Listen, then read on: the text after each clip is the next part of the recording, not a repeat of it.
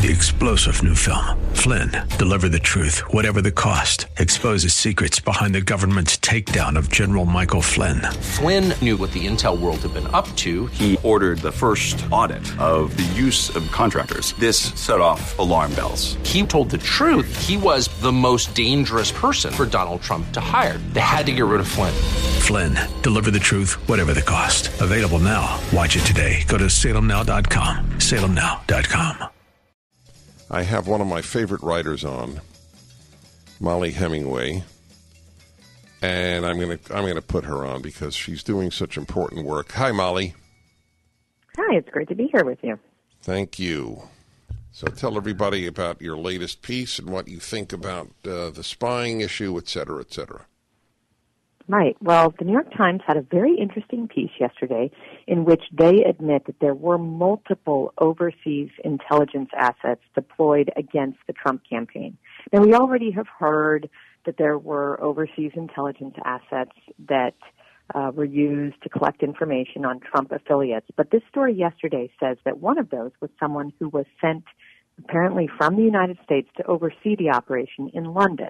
Her name, the name she went by, which we're led to believe is not her real name, is Azra Turk, and she was working with Stefan Halper, someone who already has been identified as trying to secretly collect information on Trump affiliates. So it's just a very interesting thing that tells us that the operation against the Trump campaign was bigger than we have been previously allowed to know about, that it involved multiple people, and that it was part of this large operation that included human informants, wiretapping, national security letters, and other forms of very invasive intelligence gathering against political opponents. Why did the New York Times finally decide to publish this? Well, so it's interesting, first off, not just that they chose to publish it, but how they describe it. So when they describe it, it's just really nothing that big of a deal and just a reflection of the concern that the FBI had about a very legitimate threat. And so you have to kind of read between the lines to realize, wow, if this were dealing with anybody other than Donald Trump, the New York Times would be sounding the alarm about the use of intelligence agencies and law enforcement agencies to go after political rivals.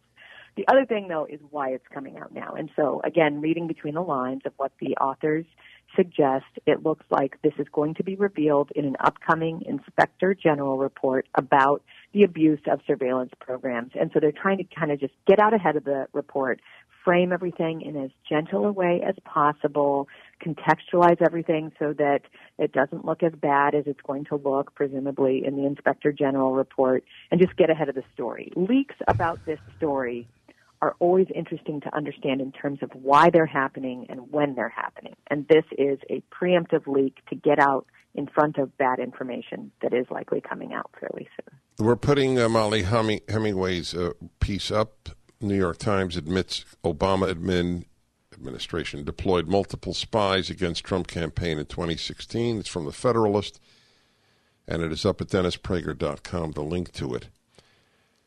Would you characterize the New York Times story as dishonest?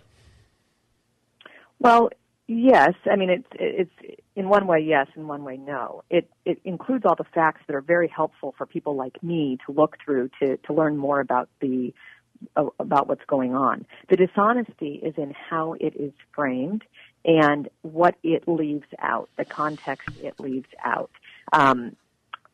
You know, previously the New York Times about a year ago had a really explosive story about the Crossfire Hurricane spying operation against the Trump campaign. One of the things I picked up on it is that they referred to the use of human informants as, they said, at least one human informant. And I thought, that's telling, because if it were just one, I think they would have said it so that they could have downplayed the significance of it. So you use these facts and information that come out through friendly leaks to friendly media outlets to learn more about the situation. And so the things that are in there, I don't have reason to doubt. The problem is in the overall framing of the story and even just how much importance is given to it.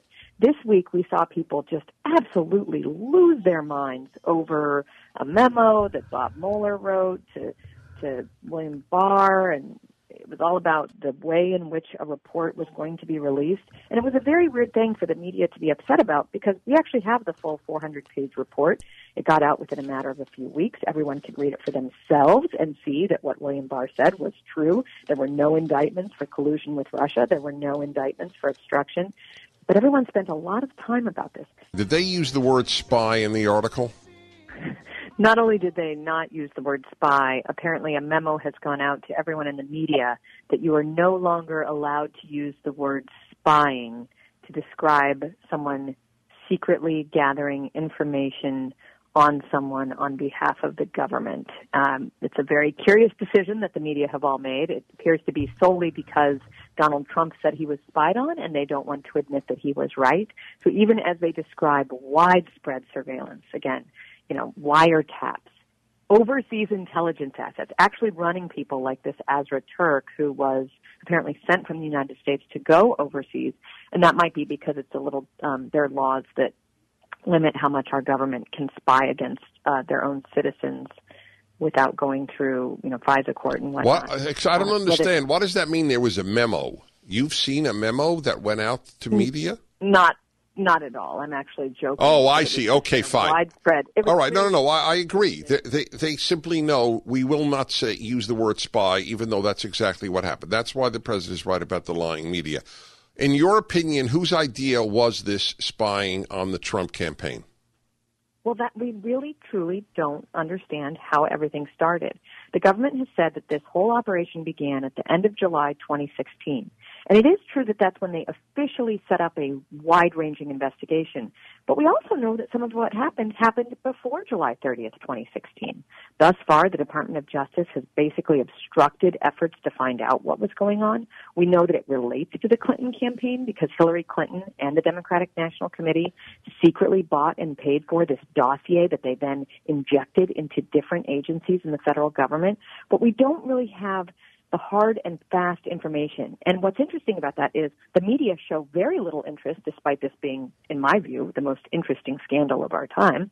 And we also haven't had anyone in the government really take it seriously. That includes a lot of people in the Senate and the House. There have been a couple committees that have done good work. And now, for the first time ever, we actually have an attorney general who's saying, hey, in the same way we needed to make sure Russia wasn't compromising a political party or campaign here, we need to figure out what was going on that led people to start up this crazy conspiracy theory that resulted in a false accusation of treason against the president.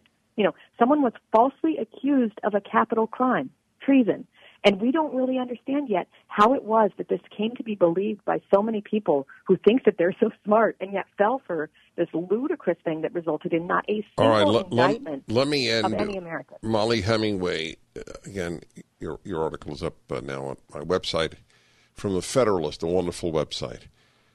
I assume your answer is there's no way to know. So the question, I'll ask a question on the assumption of what your answer is. Will we ever know how high in the Obama administration the directive originated from? Well, I think we absolutely need to know for the sake of the republic. You can't have an FBI and Department of Justice that you don't trust or that is able to spy on American citizens and violate their civil liberties without any accountability.